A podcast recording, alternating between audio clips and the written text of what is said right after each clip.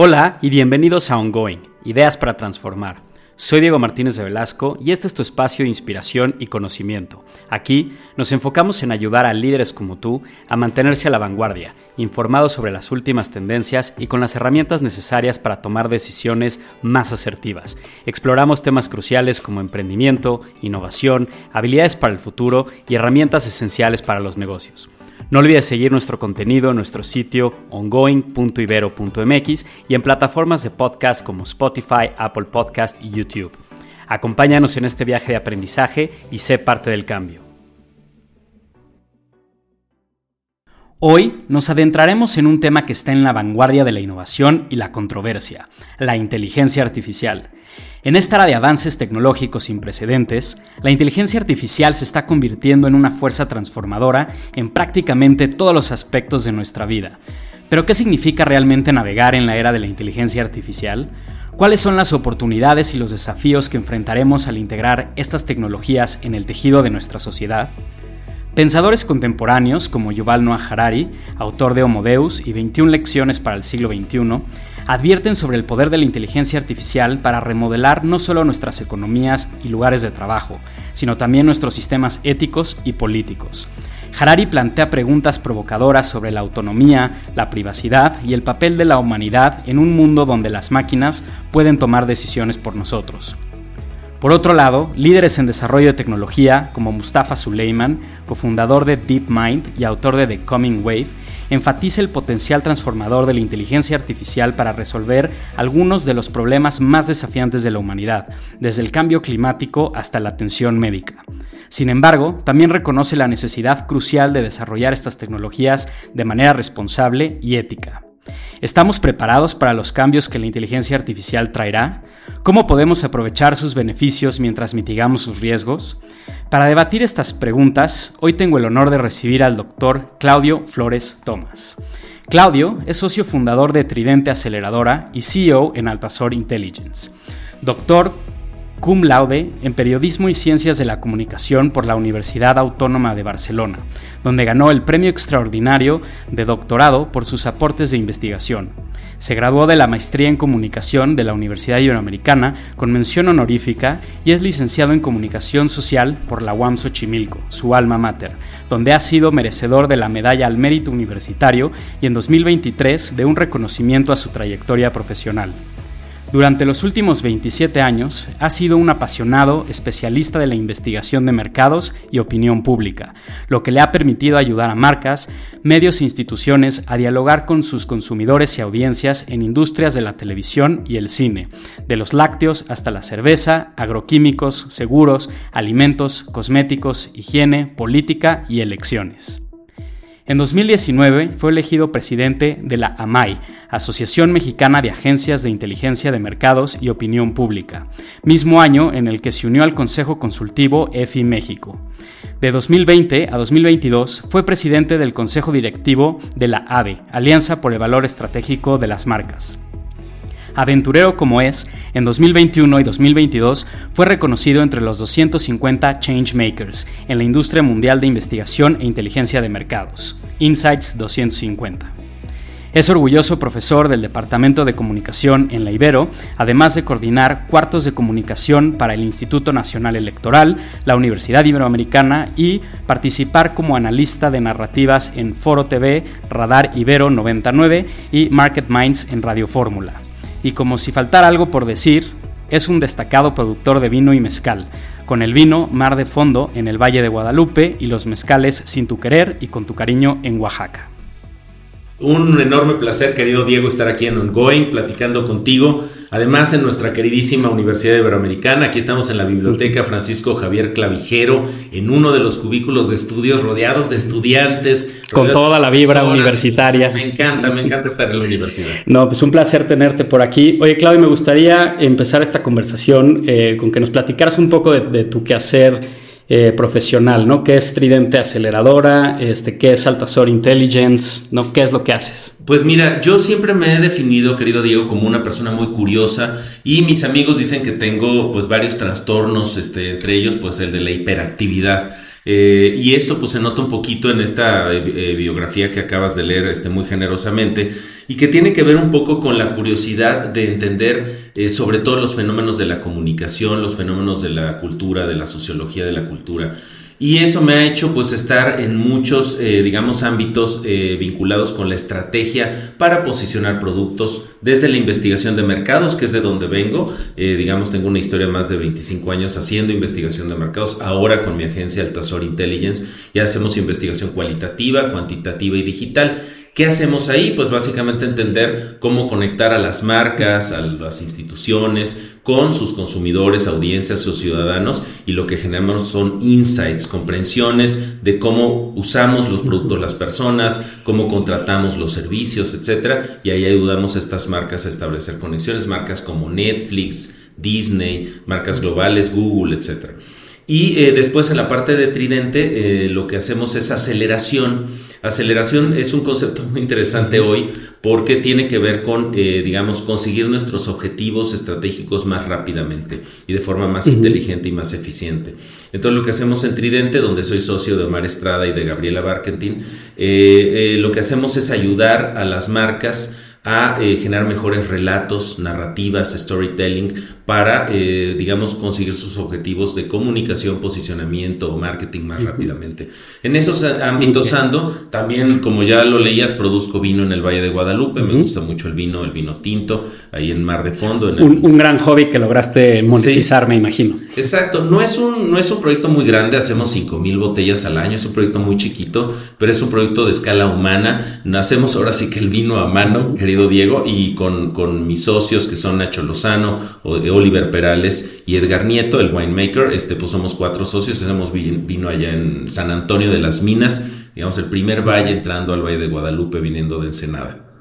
Y también el mezcal, que ves que eh, me gusta mucho Oaxaca, voy muy seguido para allá y este, pues justo con Tridente generamos un proyecto de dos mezcales, este, y, y, lo que se suma este año, Diego, porque somos muy inquietos en general, tanto en Altazor, con Yolanda Barrita, mi socia en Altazor Intelligence, como con mis socios de Tridente. Eh, muy bien, pues tenemos cosas en, común porque yo también soy emprendedor serial y siempre estoy viendo la, la, forma de involucrarme en diferentes proyectos. Exacto. Eh, Claudio, bueno, está en, en, tu, en tu quehacer el hacer investigación ¿no? cuantitativa, cualitativa, y eh, pues bueno, el, el, producto bruto de eso es la, la la generación de datos ¿no? y, la, y la data para poder tomar decisiones estratégicas más, más asertivas, para también de alguna forma poder predecir un poco el, el futuro de el, del comportamiento, de hacia dónde van los mercados. Y creo que ahí es donde pues, la inteligencia artificial, que es el tema que vamos a tratar hoy, está jugando un papel este, bastante importante. ¿no? Me imagino que tú ya has explorado estas herramientas, que las, las, las empiezas a utilizar en, en tu trabajo. Platícame un poco de cómo ha sido ese acercamiento. Mira, desde que empezó, desde que salió ChatGPT, digamos, este, a finales de, del, año antepasado, principios del 2023, y ya después con la, digamos, generalización de su uso hacia finales y cierre del 2023 del año pasado, siempre eh, este, me gusta mucho probar las nuevas tecnologías, ver qué generan, pero más allá del placer personal o del interés o la curiosidad personal, Diego, la verdad es que la industria de investigación de mercados está severamente, digamos, afectada, eh, influida, impactada por la inteligencia artificial. Uno de los retos que tenemos que hacer en investigación de mercados es la creación de datos e insights, eh, compresiones profundas de la realidad de las personas para generar acciones concretas o estrategias de marketing, branding, comunicación, política, etc. Y el tema es que el procesamiento de datos es una de las grandes cosas, de las grandes, digamos, superpoderes que tiene la inteligencia artificial. ¿Y qué estamos ganando? Estamos ganando tiempo. Eh, lo, que, lo, que hemos encontrado con el uso de la inteligencia artificial en investigación de mercados es que acelera los procesos justo de análisis de datos. Esa, ese fue el driver que a mí, el interés que a mí me llevó a meterme de cabeza en la inteligencia artificial, pero es importante decirle a ti que nos estás escuchando que no soy un experto en inteligencia artificial, ingeniero, ingeniera, digamos, en estas materias, sino soy un curioso profesional que estoy utilizando de manera intensa la inteligencia artificial en mi trabajo y que lo que quiero platicar aquí con, con quienes nos escuchan, contigo, querido Diego, es cómo usarlo para nuestra vida, cómo dar los primeros pasos, cómo vencer el miedo. Cómo sacarle más provecho, porque, porque yo creo que la inteligencia artificial tiene tres ámbitos eh, de impacto eh, eh, muy obvios. El primero es en nuestro propio crecimiento. ¿no? Y voy a, ir poniendo ejemplos si te parece bien. Claro. es decir, primer asunto, ¿cómo crezco yo personalmente? Entonces, ¿cómo crezco? un ejemplo concreto. Meto la última evaluación que me hayan hecho en el trabajo ¿no? La meto a ChatGPT y le pregunto que con base en esa evaluación cuáles serían los recursos, los conocimientos, los materiales, los sitios web donde existen esos cursos gratuitos para mejorar mis problemas de desempeño o las áreas de oportunidad que tengan el desempeño. Entonces ahí yo tengo un plan de trabajo en, un, en menos de cinco minutos para ir a estudiar esos temas que en mi trabajo, por ejemplo, o en mi vida me están haciendo falta para mejorar. Entonces, uno es pedirle recomendaciones ¿no? sobre áreas de, mejora en, el trabajo, puede ser también, yo, yo creo, en ámbitos personales de, salud, en, en, la escuela. Mira, muy interesante. Eh, yo he hecho muchos, muchos, muchos ejercicios eh, con, con ChatGPT y uno de ellos es, es eh, y así lo hice. Oye, tengo un problema, digamos, con mi pareja eh, tuvimos un, problema de infidelidad y quiero que me des las mejores recomendaciones para abrir una conversación, tocar los temas clave y poder ir resolviendo ese tema. Y es increíble lo que te da en términos de, digamos, de recomendaciones muy poderosas para enfrentar una situación personal de esa naturaleza, enfrentar un duelo, enfrentar una situación absolutamente individual. Eso es lo primero, porque siempre pensamos que es para la chamba, pero no, la inteligencia artificial nos puede ayudar mucho también, digamos, a... Eh, eh, cosas tan, tan, tan básicas. Voy a poner otro ejemplo.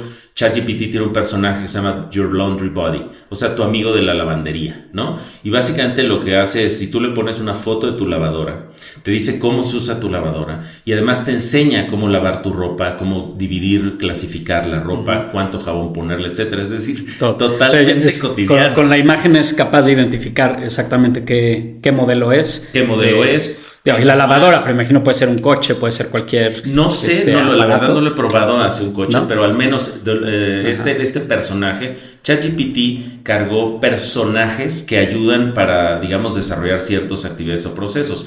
Por ejemplo, hay un mixólogo, hay un personaje que es un mixólogo sin alcohol. Entonces te ayuda a hacer coctelería, lo que llaman mocktails, ¿no? O coctelería sin alcohol. Este, y esto, estos son las, los usos muy individuales que están, diría yo, poco explorados o poco comunicados sobre lo que hace ChatGPT. Ese primer ámbito entonces sería el desarrollo personal. Sí. ¿Qué problema le pones enfrente? Ah, bueno, y, tomando este, este ámbito de, desarrollo personal, ahorita tenemos que, o sea, tendríamos que ingresar a la plataforma y, meterle ahí las, las preguntas. ¿Tú ves en un futuro que de alguna forma esta tecnología esté ya más integrado, ya sea en nuestro, en nuestro teléfono móvil, en nuestro coche, o de que alguna forma te arroje recomendaciones sin que tú tengas que pedírselas? Mira, eh, yo creo que vamos para allá y ya nos acompaña, ya hay opciones de, inteligencia artificial. Por ejemplo, en, el WhatsApp yo tengo una inteligencia artificial como un personaje de WhatsApp que me ayuda a eh, hacerle preguntas básicas en WhatsApp no es la poder, el poder que tiene ChatGPT, digamos,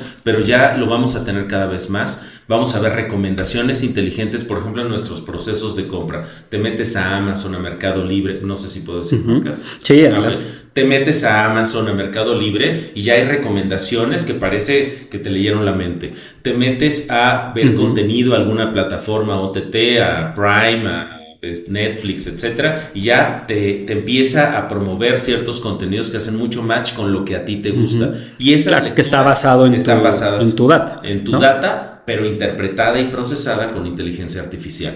Entonces ya no hay un ser humano curando algoritmos para generar ese proceso, sino tienes inteligencias artificiales, digamos, que utilizan esa data para generar ese tipo de, recomendaciones para ti. De recomendaciones o, de, soluciones. Eh, me platicabas que le han trabajado a Netflix, ¿no? O a, plataformas de, streaming.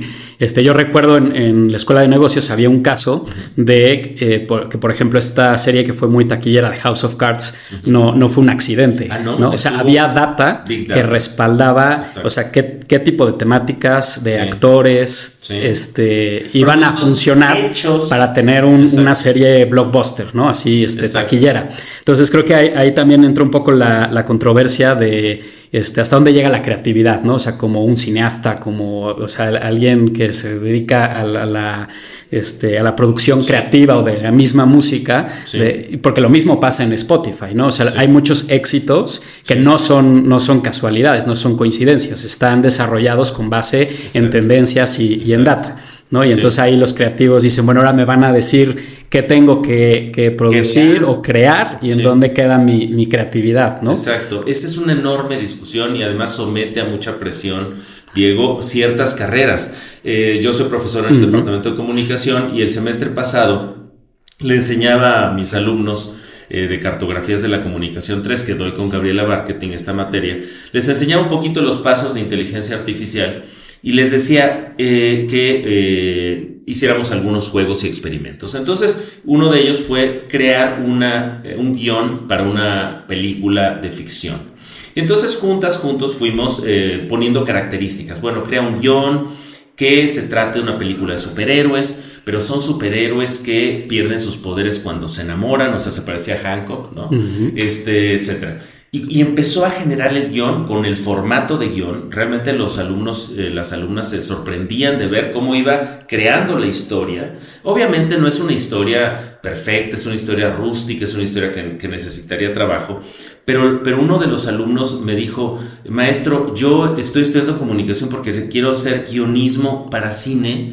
Y esto para mí es una verdadera, un cuestionamiento incluso a mi, a mi propia vocación profesional que no sé si va a tener futuro o no. Esas son las preguntas que nos está detonando hoy, Diego, la inteligencia artificial. Estamos en esta especie de, sorpresa entre, oh, la inteligencia artificial puede hacer mi trabajo y sonreímos, y al mismo tiempo, chin, la inteligencia puede hacer mi trabajo y con la preocupación que eso nos genera. Entonces, estamos en ese shock yo creo que una de las cosas que tenemos que vencer primero es el miedo a usarla, digo. Es decir, quienes hoy nos estén escuchando y no se han metido al chat de GPT. claro, y porque ya no hay vuelta atrás, ¿no? o sea, no es si, si va a entrar o no va a entrar. Ya entró y ahorita está impactando más en el, eh, quizá en el ámbito profesional de los negocios, como una herramienta que te ayuda. Ahorita platicamos un poco más del uso de la, inteligencia artificial, ¿no? En, en el ámbito empresarial pero que este, sí, sin duda, eh, o sea, ya no hay, ya, no, hay vuelta atrás, ¿no? Y hay que subirte a la ola o, quedas rezagado. Rezagado, marginado. Y a mí me gusta mucho usar la analogía de, poteriana, y me refiero a Harry Potter, Diego, de magos y mogos. Ya me habías oído, creo, este, hablar de este tema.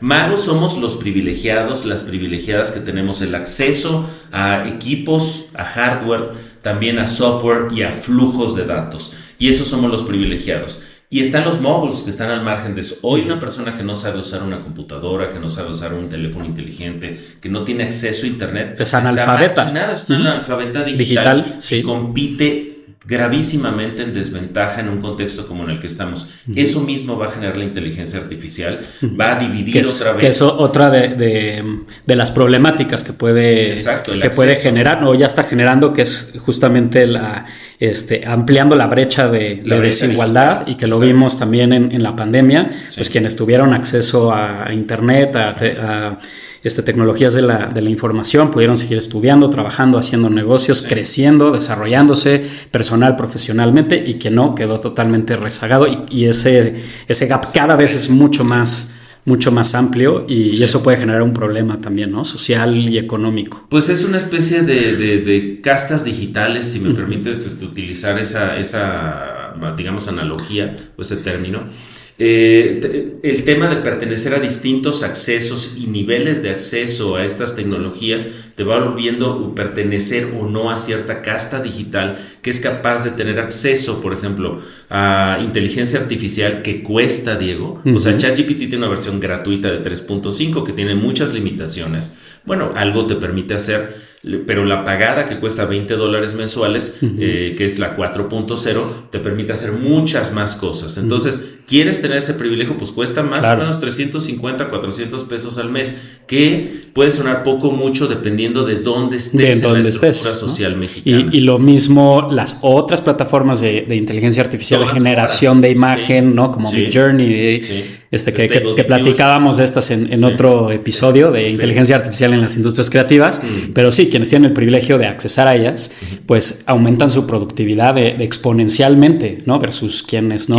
no. Y entonces quienes se dedican a producir, a, generar, pues hoy pueden tener una productividad hasta 10 veces más que alguien que no tiene acceso. Exactamente, yo lo estoy viendo claramente tanto en Tridente como en Altazor eh, eh, pero hay que decir una cosa, cuidado con esta idea de que, ah, el superpoder de la inteligencia artificial.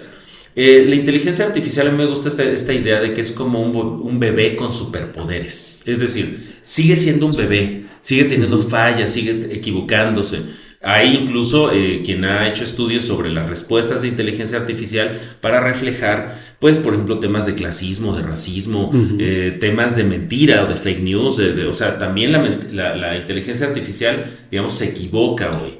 Entonces es, tiene superpoderes, pero sigue siendo un bebé tecnológico, quiero decir. No, y va, y va a seguir teniendo sus sesgos. Exacto si quien lo programó o quien diseñó los algoritmos tiene, este blanco, este, tiene ciertos prejuicios y, creo que ese tema estuvo en discusión en eh, las empresas que empezaron a utilizar plataformas de inteligencia artificial para eh, reclutar talento. ¿no? y que analizaban CVs, había un, había un, sesgo, muy importante, ¿no? que, hay que quitarlo y, el, ¿no? y, el otro tema es eh, la, la ética, ¿no? Digo, ahorita este pues digo, la inteligencia artificial llega a tomar varias decisiones, pero todavía las más importantes creo que las seguimos tomando nosotros como los seres humanos, pero en cuanto se empiecen a automatizar los, los coches, eh, los medios de transportes o otro tipo de, eh, de herramientas, ¿no? Ahí ya vamos a entrar en, este, ¿no? en, esta... Eh, eh,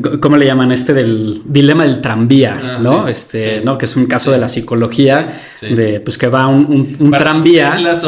exactamente, que, ¿no? que va, va un, tranvía y enfrente hay cinco personas eh, y está la opción de desviarlo, donde solamente va, digamos, como a arrollar o afectar a una, a una persona. Entonces, si tú tuvieras la decisión de, apretar el botón para desviar la vía y que en lugar de matar a cinco personas, matar a una, si lo, apretarías o no, o dejarías el flujo natural del accidente que va a suceder. ¿no? Y, entonces, bueno, ahí hay un, tema e, e, ético. y moral, ¿no? humano. Pero entonces cuando eso se lo delegamos a, una máquina, a una inteligencia artificial, ahí decimos, pues, ¿qué, decisiones va a tomar? ¿no? O sea, ¿cómo va a valorar qué criterios va a utilizar para valorar, en este caso, la vida de unos versus otros. La pues edad, el, eh, la religión, este, el género, la, raza, ¿no? la nacionalidad, este, su eh, poder económico, Sí. ¿no? Es, es, muy interesante de este, este, tema porque de alguna manera yo creo que cuando llegan estas innovaciones tecnológicas, siempre la humanidad ha tenido miedo. Cuando llegó la energía eléctrica, por ahí hay algunos cartones de, digamos, finales del siglo 19, principios del 20, eh, con, con, imágenes apocalípticas, digamos, de lo que iba a suceder con cables de electricidad que si los tocabas te morías, este tipo de cosas. O también esta, eh, en, en 1988 hubo una marcha de profesores digamos, de, de, de, educación media en Estados Unidos, de profesores de matemáticas, una manifestación en contra del uso de las calculadoras, Diego, en los salones de clase y en las aulas, y en las universidades y las escuelas. Entonces, siempre tenemos miedo a esta innovación. Es la, incertidumbre que viene con, con cualquier revolución tecnológica. Y entonces, ¿en qué pensamos cuando estamos en esa visión apocalíptica donde la inteligencia artificial es un supervillano? Pensamos en Terminator, pensamos en Skynet, esta inteligencia, eh, digamos, artificial que tomaba control de las máquinas y eliminaba a la humanidad o casi a toda la humanidad en esta franquicia, digamos, cinematográfica. Esa visión apocalíptica que me va a quitar mi trabajo, que va a, por ejemplo, todas las personas que hoy trabajan en, eh, conduciendo automóviles, en cuántos años la conducción de automóviles, camiones, transportes va a estar en manos de la inteligencia artificial. Y una visión apocalíptica, ¿qué vamos a hacer con esas personas? Pero también están las visiones integradas, siguiendo el modelo de Humberto Eco, que ven que todo lo bonito y todo lo, lo, poderoso que puede ser la inteligencia artificial para transformar positivamente la vida de las personas en el planeta Tierra. Entonces hay quien ahí lo ve del, del, otro extremo y estamos, me parece, en, estos, en este ciclo como una discusión de va a ser buena o mala, nos va a ayudar o no. A mí particularmente, en mi posición eh, laboral, estudiantil, en la carrera en la que estoy, eh, me va a sumar o me va a restar. Y creo que el, tema es que podemos estar en cualquiera de las dos posiciones, pero lo que es indispensable es probarlo, es empezar a usarlo, es empezar a familiarizarnos con esa lógica. A mí me parece que quienes, por ejemplo, utilizaban...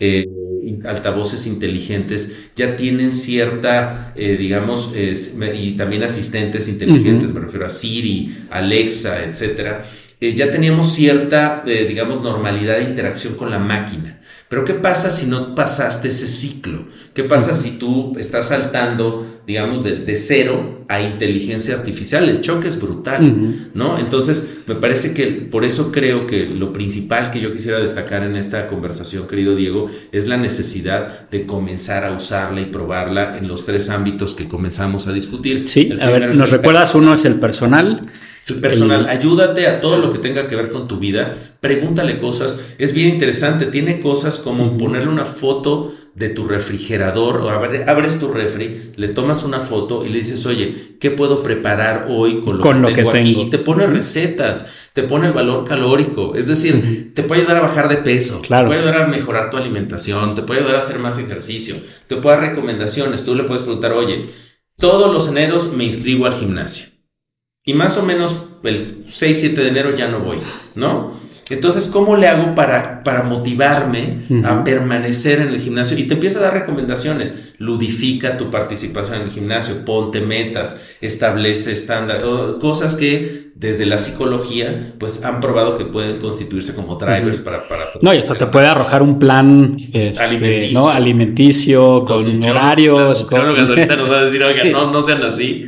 Este, hay, hay, hay visiones también muy críticas, eh, Diego. Un buen amigo, Alonso Vera, mejor conocido como Pata de Perro, este, que está muy metido en temas turísticos, yo le decía, oye, es que la inteligencia artificial te puede ayudar a elegir tus destinos vacacionales. Y él criticaba unas cosas que decía, sí, pero su criterio es cuál te sale más barato, no cuál genera mejores beneficios, por ejemplo, al planeta. Entonces todavía falta alimentar estos elementos. Con muchas más variables, ¿no? Exactamente. Que son variables que conforme se va utilizando, se van integrando a los algoritmos y entonces cada vez vas teniendo este, mejores respuestas. Exacto. Por eso es generativa la inteligencia artificial. Hay quien dice, Diego, que la inteligencia artificial se está volviendo más tonta entre más interactúa con los seres humanos, porque finalmente también le vamos dando nuestros sesgos, nuestros prejuicios, nuestras prenociones, nuestras posverdades, ¿no? Nuestras verdades, eh, digamos, este, reveladas a partir más bien de lo que creemos o lo que queremos.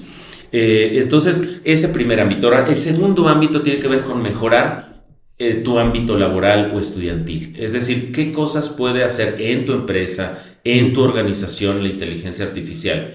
Puede ayudar a mejorar procesos, hacer más rápidas ciertas, ciertas actividades, sobre todo lo que tiene que ver con análisis de datos, con ciertos betas. O sea, tú le puedes pedir a la inteligencia artificial que te genere ciertos análisis y luego tú intervienes sobre esos análisis en una segunda capa, digamos, analítica. Eh, a mí me parece que la inteligencia artificial donde le sacas más jugo es cuando tienes a una experta o experto en un campo jalando, digamos, información y procesando información o proyectos con la inteligencia artificial. Es decir, si yo, que no conozco nada, por ejemplo, de robótica, Diego, quiero generar, eh, eh, digamos, algún proyecto en esta materia con inteligencia artificial, me va a costar muchísimo más trabajo que si una experta en robótica lo hace. Es decir, una experta o experto en un campo le saca muchísimo jugo porque sabe qué preguntarle. Y voy a poner un ejemplo. No, y además tiene el tiene el criterio de analizar que si la información que le está arrojando, el, en este caso ChatGPT o cualquier otra, realmente es lo que este, lo que quería obtener, ¿no? O si está, o le hace falta complementarlo con, con algo más, ¿no? Creo que, bueno, al menos en, en, mi caso, que también lo uso mucho como herramienta de trabajo, este, pues, no, generamos textos, este, ideas, lo utilizamos en el proceso creativo, ¿no? De, oye, mira, vamos a hacer una, una, feria de empleabilidad, ayúdame a generar ideas para que, para generar más engagement con, con los estudiantes, ¿no? O sea, qué actividades de activación de campaña puedo utilizar. Entonces, en, ese proceso creativo de, ¿no? de pensamiento divergente y de generar ideas, nos ayuda bastante.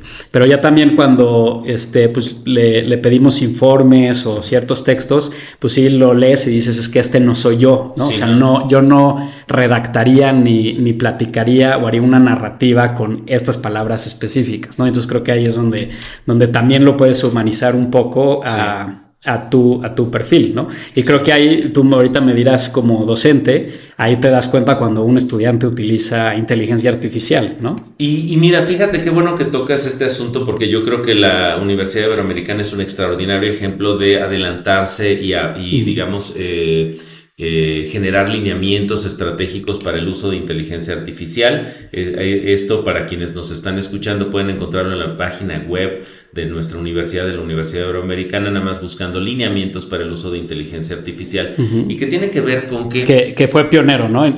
vale destacar que este, la inteligencia artificial se puso como agenda estratégica pues, a nivel de, vicerrectoría y estuvimos todo el año este 2023 y parte de este trayendo expertos de todo el mundo a platicarnos sus perspectivas de la inteligencia artificial, pero justo con la intención de poder hacer lineamientos y protocolos de qué sí y qué no digamos, es válido del uso de la inteligencia artificial en el aula, en, el, aula, ¿no? Tanto para el profesor, profesor, para el docente y sus materiales, como también para el estudiante, ¿no? Evidentemente, y en dónde están los temas de propiedad intelectual, en dónde están los temas de ética.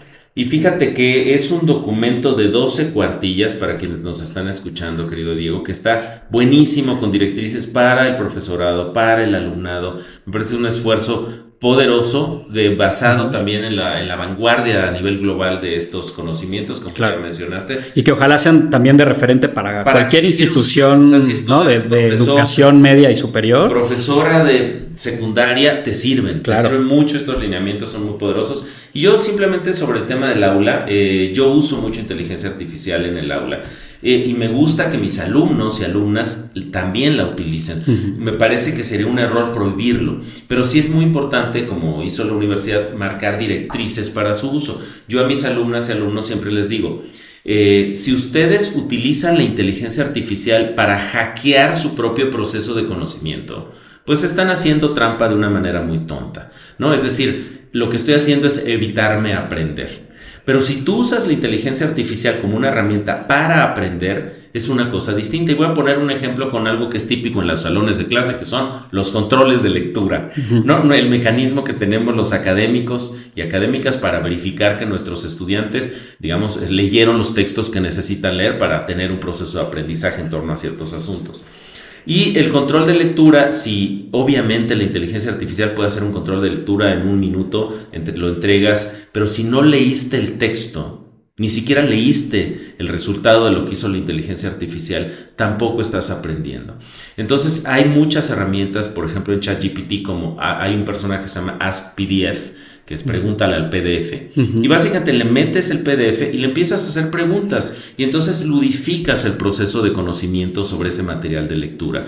Eh, también te permite otras cosas, te permite hacer, eh, hazme un examen sobre la lectura. ¿No? Entonces, oye, tengo tres, cuatro textos para los cuales se va a basar un examen y puedo pedirle a ChatGPT que con, digamos, metiendo estos cuatro textos, que me haga preguntas a mí sobre, el, sobre estos textos y probar mi nivel de conocimiento en la materia que tengo que dominar para el examen. No, que te arroje más, más ejemplos de, ¿no? de algún tema en específico, que, que, te, que, te, lo amplíe con, con, otras fuentes. Exacto, es, es una herramienta poderosísima para aprender. Ahora, también es una herramienta muy poderosa para eh, digamos, eh, fingir que estás aprendiendo, ¿no? Entonces es muy importante por eso generar estas directrices para que las y los estudiantes pues puedan hacer un uso fértil, alineado para su objetivo de aprender, de ser grandes profesionistas. Eh, y eso hay que enseñárselo a los alumnos porque muchas veces sucede que por el digamos, el, atajo a hacerlo más rápido, el atajo a tal, saltan y hackean su propio proceso de conocimiento. Y yo creo que más bien se trata de cómo hacer más eficiente su proceso de aprendizaje, más rápido, más lúdico, más divertido, y eso también va a ayudar mucho en el proceso pedagógico en general.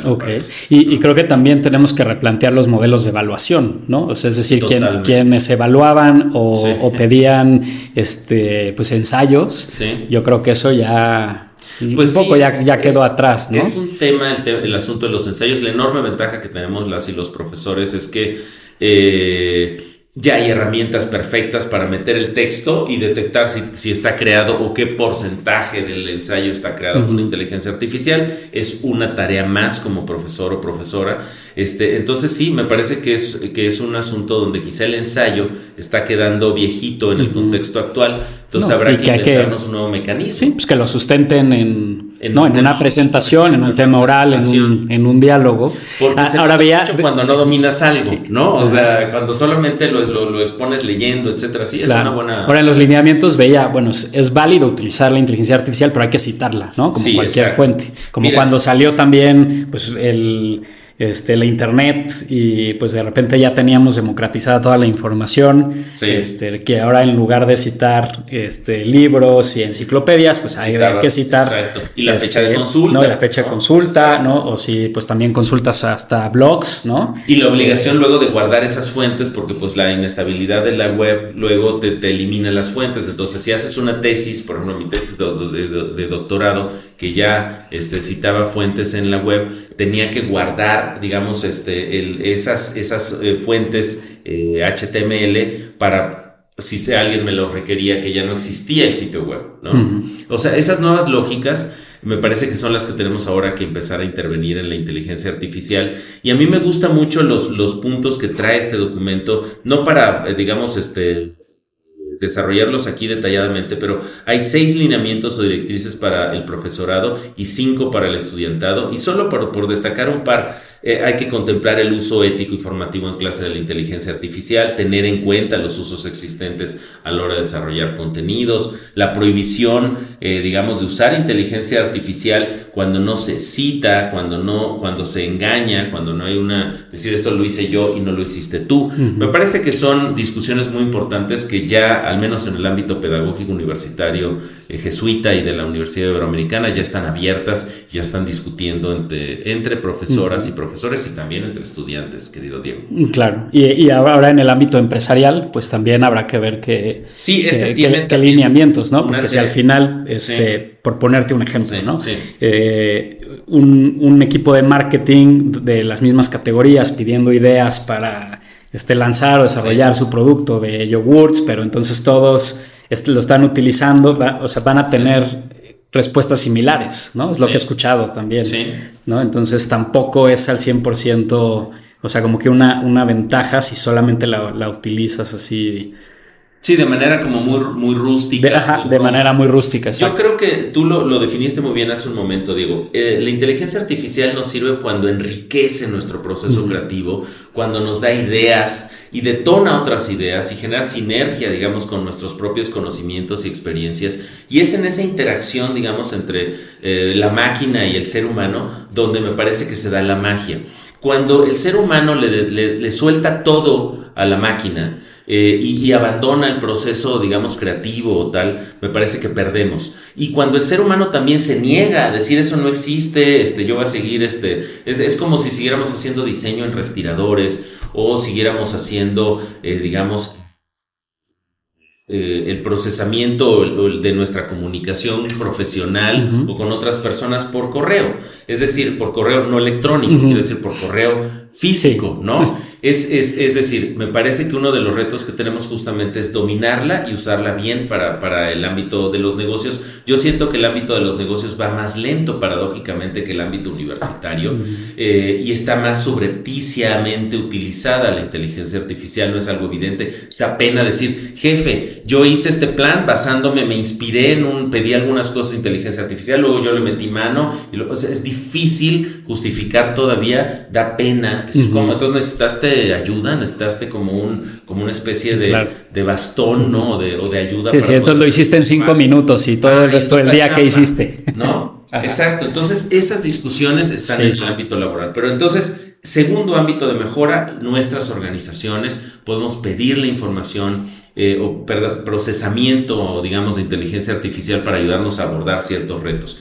Y finalmente, a quienes atendemos, ¿no? Es decir, a quienes eh, son nuestros clientes, consumidores, audiencias. Ese sería el tercer ámbito. ¿Cómo mejoramos la propuesta de valor de, lo que le damos a las personas a las cuales atendemos, servimos o nos dedicamos?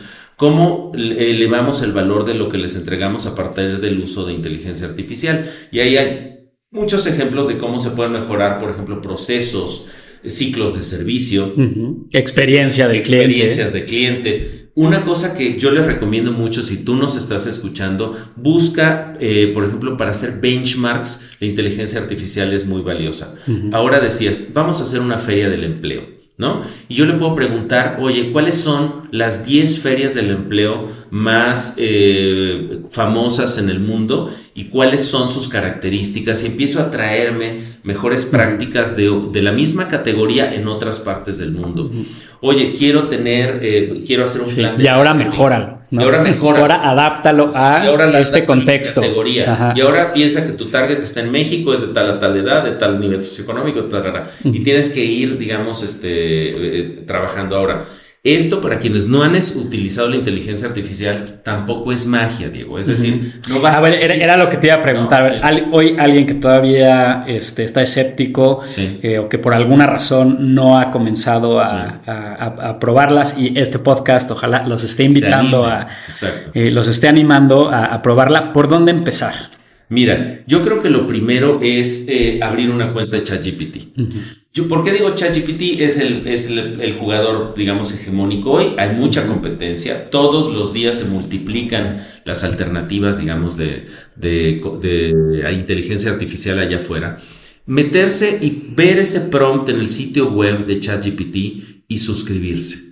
O sea, suscribirte con una cuenta gratuita, el chat 3.5, y empezar. Los tutoriales que ya trae la, la plataforma son muy buenos tienen otra enorme ventaja que es que puedes interactuar en español con ChatGPT. Hay quien la barrera idiomática se volvía un freno. en, general, esa no es una barrera para la inteligencia artificial.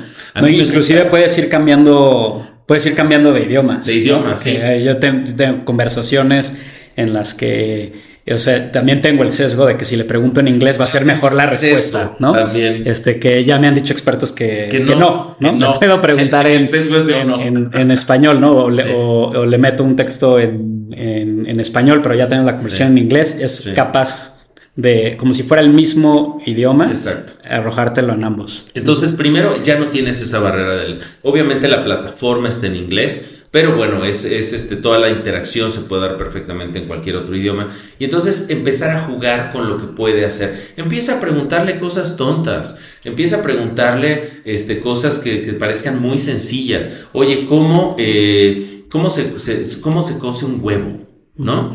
Este, oye, ¿cómo eh, me amarro los zapatos? No sé, es decir, ¿cómo me voy a mi, a mi oficina este, que está en tal parte?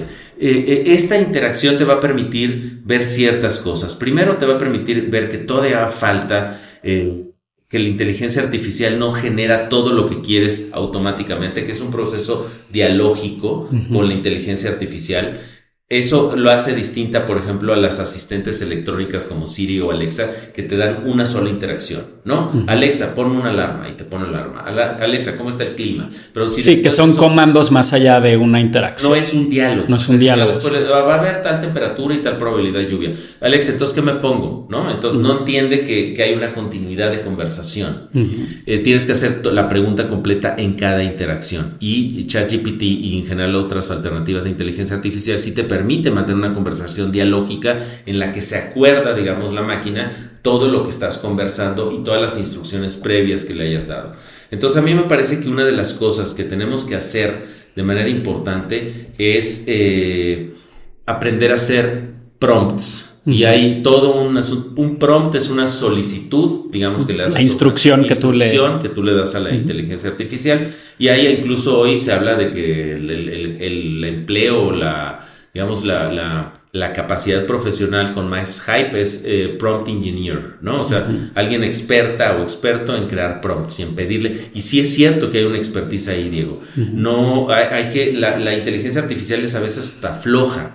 Entonces necesitas, no, no me entregaste lo que yo quería. Mientras más detallado y más este, descriptivo eres y más contexto le das, sí ¿no? O sea, en lugar de, oye, arrójame un plan de tal, ¿no? Si tú le describes, soy una empresa de consumo, compito en estas categorías, esta es mi participación en el mercado, estos son mis competidores, estoy entrando en el periodo tal, mi objetivo es este, quisiera desarrollar un plan, entonces ya tiene como todo ese, ese contexto, va a ser mucho más eh, atinado en la, en la respuesta. la respuesta. Y si usas la versión pagada, la 4.0, tienes muchas otras ventajas. Ya tiene ciertos features o características eh, como el Advanced Data Analysis. Entonces le puedes cargar documentos, le metes el PDF. Por ejemplo, le puedes meter tu currículum y decir, oye, puedes mejorar mi currículum y te lo va a mejorar. Puedes meterle, eh, digamos, eh, documentos que quieras que toma como referencia para el desarrollo de algún, por ejemplo, un plan de marketing para una feria del empleo, que me gustó mucho tu, tu ejemplo. Eh, ¿Qué haces? Le metes planes de marketing, ¿no? Ahí van siete planes de marketing de otras categorías o de categorías de servicios o de categorías educativas o de categorías de, de, búsqueda de empleos. Y entonces te genera, digamos, una, una, una muy buena uh, idea de cómo puede generarse ese plan de marketing a partir de que tú le estás dando los insumos. Eso es mucho más sofisticado que un prompt o una instrucción, porque ya le das información. Otro ejemplo, a mí una de las cosas que más recomiendo para cuando estás empezando a usar inteligencia artificial, si usas la inteligencia artificial pagada, de nuevo estás en la versión 4.0, es que crees tu propio personaje y cargues tu personaje. Es algo que se puede hacer en ChatGPT. Tiene personajes prediseñados por ChatGPT. Tiene personajes que diseñan las usuarias y usuarios en el mundo, que hay cosas fascinantes. Y puedes cargar tu personaje. Por ejemplo, Diego, tú cargas tu personaje. ¿Qué haría yo? Lo que haría sería primero crear a este personaje, Diego Martínez de Velasco. ¿Qué le hago? Cargo tu currículum, cargo artículos que has escrito, cargo quizá hasta contenidos que has generado, digamos, de comunicación, y entonces ya hay un personaje que tiene cierta forma de hablar, cierta forma de redactar, cierta forma de estructurar incluso el análisis. Y entonces le empiezo a pedir cosas como si fuera yo. Eso va a hacer que ese personaje y el output de lo que te genere esté muy alineado con tu estilo de decir las cosas, de escribir, etcétera, etcétera. Es una especie de alter ego digital con inteligencia artificial. Y es muy divertido preguntarte a ti mismo ciertas cosas y empezar a ver cómo ese personaje absorbió elementos de la información que tú le diste para crear una especie de avatar tuyo de inteligencia artificial. A mí ese, está muy muy interesante. Está muy interesante que se puede hacer. O que tengas o, que tengas de asistente a este ¿no? algún personaje que tú que tú admires, ¿no? intelectualmente, ¿no? Y que te hable como Mira, para el caso Puedes tener tu, tu, dona este, virtual. Exacto. Este, está súper asistente, ¿no? que tenía el abogado. Así increíble. Fíjate que eso lo hicimos en, Tridente con, eh, con el mezcal. Eh, para la parte de creatividad, de, digamos, del marketing de, nuestros mezcales, creamos un personaje que es un maestro mezcalero. Y habla, habla como maestro mezcalero, joven, es este, te, habla de tú, te tira, o sea, tiene una, tiene ondita, digamos, su discurso alineado con lo que nosotros le dimos para el carácter de ese personaje. Y eso es, eso además, no crean que les va a llevar cuatro días cargar a su personaje. Es algo que puedes hacer en 15, 20 minutos y empezar a jugar con tu propio personaje, eh, digamos, eh, digital en inteligencia artificial. Eh, creo que una de las cosas también que a mí me gustaría, digamos, invitar a quienes están escuchándonos, Diego, es a pensar en qué, cómo genero mis habilidades para pedirle cosas a la inteligencia artificial, dónde me doy cuenta que eh, hay ciertos trucos o hacks para hacer que haga más lo que yo quiero. Y les voy a poner un ejemplo que me parece brutal e ilustra que frente a lo que nos estamos este, pues, enfrentando o contra lo que nos estamos enfrentando, Diego, que es si tú le pides en la instrucción, le incluyes elementos emocionales personales, ojo con lo que estoy diciendo. O sea, si tú le dices, oye, quiero que me hagas el plan de marketing para mi feria de empleo, le das todas las características y al final le dices, este proyecto es muy importante para mí, va a ser mejor respuesta que si no le pones eso. Eso a mí me parece brutal, porque lo que te habla es de que al final ChatGPT es sensible digamos, al nivel de relevancia, importancia o incluso a las emociones, ¿no? Para mí esto que te estoy pidiendo es muy importante y resulta comparativamente, si tú lo pides sin eso y con eso, cómo desarrolla más, eh, digamos, el entregable, desarrolla más lo que te está generando, lo hace más largo, lo hace mejor, porque le indicaste que es muy importante para ti. Dime si ese, ese dato, sí, no, ese dato no lo conocía, ¿no? Bastante interesante, lo voy a empezar a aplicar. Y yo creo ahí, Diego, que eh, quienes tenemos, eh, digamos, quienes tienen más, mayores capacidades de tener interacción humana con otras personas, y obtener resultados de, esas interacciones, o sea, quienes son más hábiles para pedir cosas, para solicitar apoyos, etcétera, etcétera, me parece que hay una gran oportunidad ahí, la inteligencia artificial. Y ahí mi hipótesis es esta, si la tratas más como humana, o sea, si la tratas más como si fuera otra persona, una asistente, una superasistente como Donna, te va a generar un mejor desempeño, cosa que me alucino de que, eh, digamos... en el lugar de las instrucciones que le, pones a Google, ¿no? Exacto, ¿no? Que no va a cambiar si le pongo, oye, este, esto es muy importante para mí, pues quizás hasta se vuelve ruido en la instrucción, ¿no? Porque no entiende que le, que, a qué te está refiriendo. Esos son algunos de los hacks. Hay muchos... Eh, recursos en línea para aprender a hacer prompt o prompting o hacer estas instrucciones a la inteligencia artificial prácticamente en todas las redes sociales, TikTok, Instagram, eh, eh, Twitter, LinkedIn y en general en la red. Si tú buscas hack, eh, hacks para inteligencia artificial o hacks para prompts o, tips para hacer mejor prompting, te vas a encontrar con muchas sorpresas que, no, que pareciera que la inteligencia artificial es muy sensible a una petición humana, ¿no? o sea, en carácter humano, como si, como, como si quisiera reflejar al final eso. Eh, y ahí pues es donde como si quisiera humanizarse Exacto, muy muy interesante. Y te tiene y el tono y además quienes quienes han jugado con esto Diego tú lo sabes muy bien es educadísima la inteligencia artificial. Es increíble cómo te contesta siempre en buena onda siempre ah, cuando dices oye esto no es lo que te pedí porque le puedes decir oye esto no es lo que te pedí ni en la extensión ni en el tono ni en no sé qué ni no sé qué te dice una disculpa voy a hacerlo no sé o sea es decir es es, es de un de un trato que está programada para ello, ¿no? Claro. Este, que parece pues muy mal, ¿no? Bien, bien interesante. Oye, pues, ya platicamos de, digamos, como todas las bondades, beneficios y grandes oportunidades que la inteligencia artificial ya nos está dando y nos va a traer a futuro, pero me gustaría también conocer tu, perspectiva sobre el, lado oscuro, ¿no? El dark side, y quisiera empezar, eh, tú al final, bueno, haces mucha investigación de, de mercados para eh, pues análisis y fines políticos.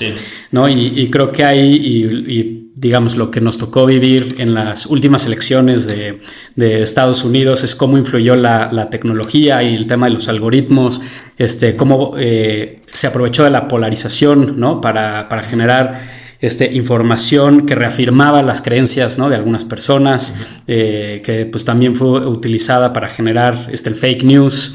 ¿No? Entonces, eh, desde ese punto de vista, ¿cuáles son los riesgos más importantes que ves? Y ahora que es año electoral aquí en México, eh, y, cómo eh, pues, combatirla, ¿no? Sí. Fíjate que ahí a mí me gusta mucho esta referencia que hiciste al principio de, Yuval Noah Harari, este extraordinario, pues este, Que él es fatalista, ¿eh? No, o sea, no, sí, es, perdón. O sea, él, es fatalista en cuanto a la inteligencia artificial. Si dice, a ver, la, historia humana puede terminar, no porque termine la, este, la, raza humana, sino porque las decisiones y, la narrativa, o sea, al final todas las decisiones de, guerras económicas, políticas, pues han sido tomadas por nosotros como humanos. Nosotros como humanos somos los que hemos escrito la historia, ¿no? Y las narrativas.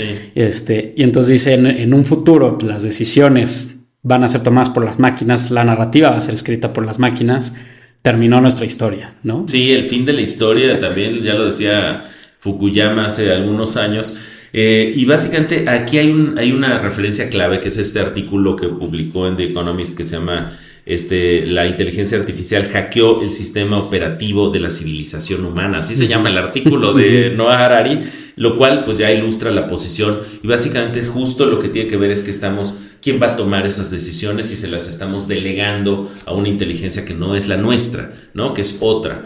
Eh, y ahí el, gran, el gran miedo, me parece, es este concepto de que suceda la famosa singularidad, ¿no? que es cuando la inteligencia artificial toma conciencia de sí misma y define su identidad o su conciencia como opuesta o otra distinta a la raza humana, al ser humano. Yo creo que eso ya sucedió en algún laboratorio, Diego. No, no, no ha salido en los medios, digamos, pero me parece que eso... Eh, pues mismo Facebook tuvo que, apagar un, un, sistema que ya había generado su propio lenguaje, ¿no? Sí, y además este eh, reflejando, diría yo, lo peorcito que tenemos como raza humana. También estos robots automatizados que aprenden de nosotras y nosotros, pues se vuelven racistas, clasistas, homofóbicos, este, ¿no? Es decir, reflejan mucho de lo que intrínsecamente también somos o refleja lo que somos.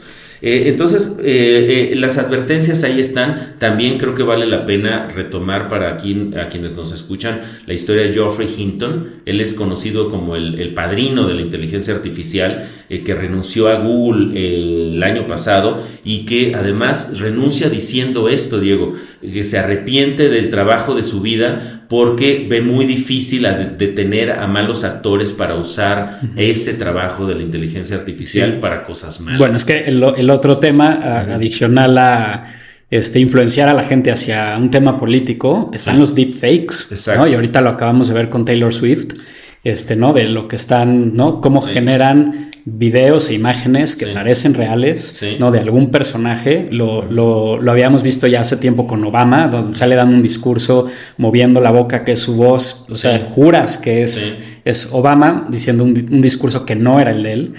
¿no? Este, habemos gente con criterio, este, pero no es el caso de la, no, de la mayoría de las personas que pues, lo, lo, que ve lo cree. Y, y, eso es peligrosísimo, ¿no? De, de tener a líderes este, diciendo cosas que no, no, entran en su ¿no? racionalidad.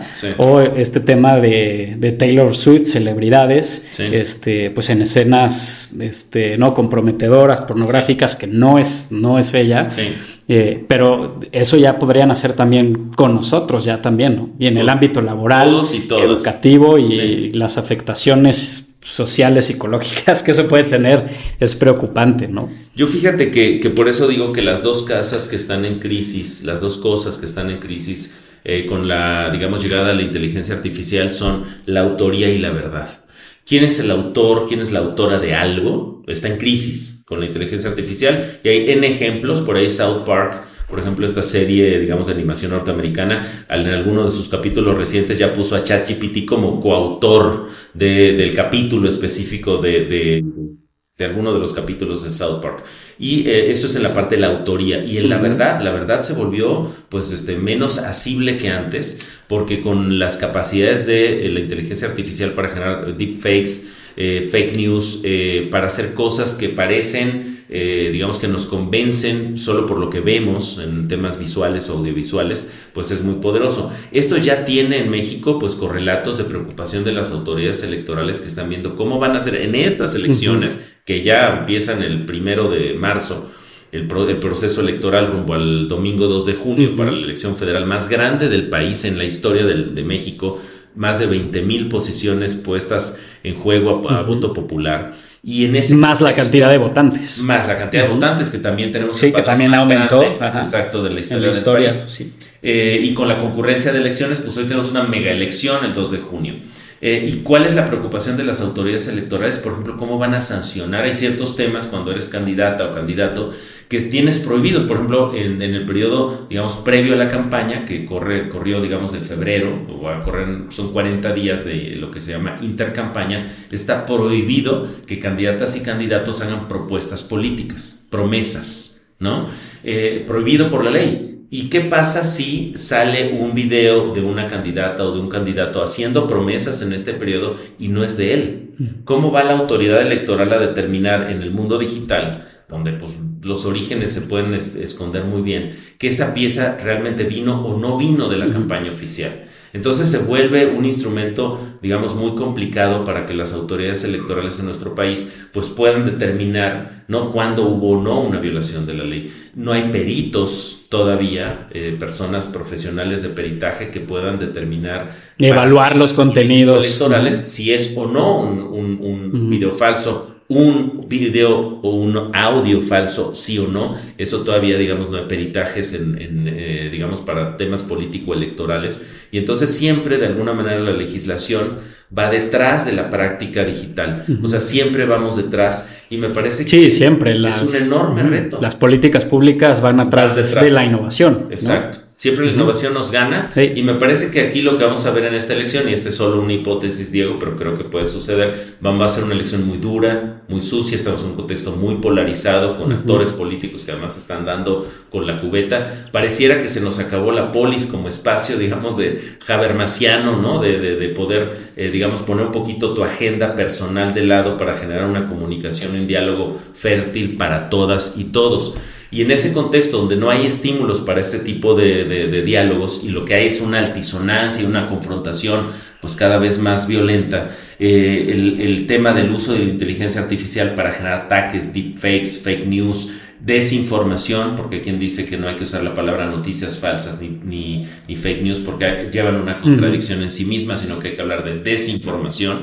Bueno, vamos a estar sometidos a una enorme guerra de desinformación en medio de este proceso electoral y la inteligencia artificial le va a elevar la credibilidad eh, fácticamente a esas piezas de comunicación. Sí, sí, sí, o sea, es más. Sí, porque ya van acompañadas de imágenes, de video, de voz. Sí. Yo creo que ahí, como, como dice nuestro querido Mario Campos, este conductor de radar aquí en la, en la Ibero 99. 99, dice que ya no somos audiencias, que en realidad somos profesionales de ignorar estímulos de comunicación. Y más vale que seamos, además de ignoradores de estímulos de comunicación, analíticos sobre esas piezas de comunicación para determinar antes de compartirla porque por eso se viralizan las noticias falsas, porque nosotras y nosotros le damos compartir antes de verificar, si la información es verdadera o no. Pero también es cierto, Diego, y eso me lo decían en clase aquí mis alumnos de comunicación, me decían, sí, maestro, pero ¿y quién nos dice que es verdad y que es mentira? Porque ya las referencias viejas, decir, ah, bueno, viene en un, portal oficial, pues luego resulta que también se van chueco. ¿Cuántas notas del Deforma no han sido reproducidas de repente por medios este, eh, digamos, serios, claro. ¿no? No, o también tienen este, sesgos e intereses eh, políticos. Exactamente. Tú ves las noticias en Estados Unidos y es muy evidente este, ¿no? las, líneas editoriales. Las, líneas eh, editoriales y es muy claro, Fox está con este, este CNN está con estos de acá y entonces está totalmente polarizada este, la narrativa. Sí, digamos que en un contexto así, la inteligencia artificial llegó como a hacer la cereza en el pastel. O sea, acaba de consolidar, digamos, todas las tendencias negativas que había en, el, digamos, en la confrontación y la comunicación política, que ha sido cada vez más salvaje a nivel global. Esto no es solamente un asunto de nuestro país. En general, los fenómenos de polarización, de desinformación, de eh, confrontaciones, digamos, al interior de los países en términos de identidades, lo estamos viendo a nivel global. Eh, a mí me parece que el germen de esa polarización viene justo de las redes sociales, Diego, y tiene que ver con que estamos encerradas y encerrados en cámaras de eco, donde pensamos, nos encerramos con personas que piensan como nosotras o nosotros, eh, nos, nos, traemos líderes de opinión, medios y contenidos que son afines a esa visión. que nos reafirman nuestros pensamientos, prejuicios. No estamos eh, informándonos para retar nuestro punto de vista, sino para confirmar nuestro punto de vista. Y cuando pasamos demasiado tiempo encerrados con personas que piensan igualito a nosotras o a nosotros, Diego, perdemos la capacidad de dialogar con quien piensa de manera distinta. Esa es mi hipótesis. Hay una discapacidad generada por las redes sociales eh, porque, y, este, y esta cámara de eco no es algo que, nos impongan, ¿eh? la creamos nosotras y nosotros por, en función de a quienes seguimos y a quienes no. Y como seguimos solo a quienes nos gustan, a quienes no nos retan, a quienes piensan como nosotros, etcétera, etcétera, acabamos encerrados en estos espacios sociodigitales que son deliciosos, porque es delicioso, tengo la razón, todo el mundo piensa como yo, etcétera, etcétera, son confirmatorios de mis prejuicios y prenociones, entonces estoy a todo dar pero, nos discapacitamos para dialogar cuando alguien enfrente nos dice no, yo pienso completamente distinto. Y otra perspectiva. Y entonces lo que queda es la altisonancia, ¿no? Y, y, cómo fomentamos entonces el pensamiento crítico, porque creo que ahí está el, eh, pues quizás no hoy la solución inmediata, pero es algo que tenemos que empezar a dialogar con, con las nuevas generaciones, con los estudiantes, bueno, inclusive con la gente, este, mismos familiares, ¿no? Este, ¿no? De, la, de la tía que comparte, ¿no? El, los violines. ¿no? El, no, el, la primera noticia que, le, que le vino en Facebook, ¿no? De cómo dialogamos con todas las personas, de decir, oye, no compartas esto, hay que este, pues, analizar el, el otro lado, o sea, esto no es tal cual así lo están publicando, ¿no? Creo que hay una responsabilidad ahí también de... De todos. De todos. Sí, de las instituciones. Mira, yo ahí soy muy poco optimista, Diego. Me parece que no hay incentivos para ello. O sea, no hay incentivos. Hay incentivos justo para lo contrario. Hay incentivos para, digamos, yo hago un experimento con mis alumnos que les digo, oigan, ¿tú tienes Instagram? Sí, tú tienes Instagram, sí. Y todos tienen Instagram. Pero luego les pongo a que se cambien los celulares y a que vean el Instagram de alguien más y que traten de disfrutar el Instagram de alguien más que es muy difícil porque tiene una curaduría que no necesariamente es de los temas, asuntos, eh, figuras que a ti te interesan. Y entonces esa hipersegmentación está haciendo que cada quien al final se, se quede como con sus propias netas y verdades y veo muy pocos incentivos en general en el mundo de sociodigital para retar tus puntos de vista, tus verdades, tus prejuicios, tus prenociones. No veo un incentivo que nos diga, oye, ¿por qué no diversificas tu punto de vista? ¿Por qué no tratas de ponerte en los zapatos, ser empático, quiero decir empática, con quien piensa distinto a ti en esta materia? Pero lo cierto es que las redes sociales, y eso lo dice muy bien Neil Ferguson, este historiador británico que, que dice que la energía en redes sociales viene de los polos. Los polos son los que hacen vivir a las redes sociales y ahí está la confrontación, ¿no? Los de ultraizquierda, los de ultraderecha, los antitaurinos, los protaurinos, los este, antilegalización del aborto, prolegalización. los que generan controversia. Pro marihuana, antimarihuana. O sea, esas, eso, de ahí viene la energía que llena las redes sociales, viene de la confrontación. Y entonces Neil Ferguson dice, ¿dónde están los incentivos para ponernos de acuerdo? Si el contexto sociodigital lo que busca es la confrontación y de ahí viene su energía. O sea, los trending topics vienen de nuestras confrontaciones humanas en los espacios sociodigitales. ¿Dónde están los incentivos para ponernos de acuerdo? Para decirle al otro, oye, estoy completamente en desacuerdo con tu punto de vista, pero daría mi vida por tu derecho a expresarlo, como dijo Voltaire, ¿no? Eso ya se acabó, Diego. O sea, es decir, hoy estamos en un contexto donde pareciera que cada quien esgrime su verdad y aguas, porque les esgrime como un arma, ¿no? Y es muy, y somos, somos, yo también, somos muy poco, digamos, eh, abiertos a cuestionamientos, a otros puntos de vista que reten el nuestro, que se opongan al nuestro, y ya no sabemos dialogar. Eh, y como en el espacio sociodigital es súper eh, fácil pelearse porque no hay consecuencias mm, físicas, claro. ¿no? O sea, nadie te va a dar un golpe físico en la cara o en alguna parte del cuerpo, pues no tendemos a, eh, digamos, tener un lenguaje muy violento, muy confrontativo, a, salir rápidamente al pleito o la altisonancia cuando... Sí, tenemos un comportamiento que jamás tendríamos en, una persona en la presencialidad. Exacto. Entonces sí, yo en ese sentido soy muy pesimista.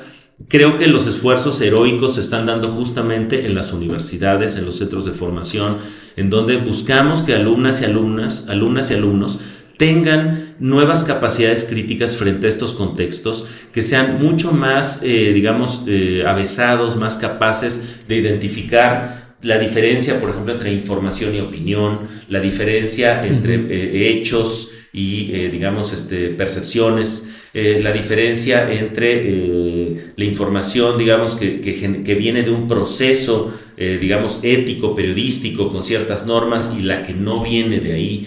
Es decir, estas herramientas, pero digo, es un esfuerzo heroico porque en las aulas promovemos eso y en todas las horas que pasan nuestros estudiantes en las plataformas digitales aprenden otras cosas, Diego.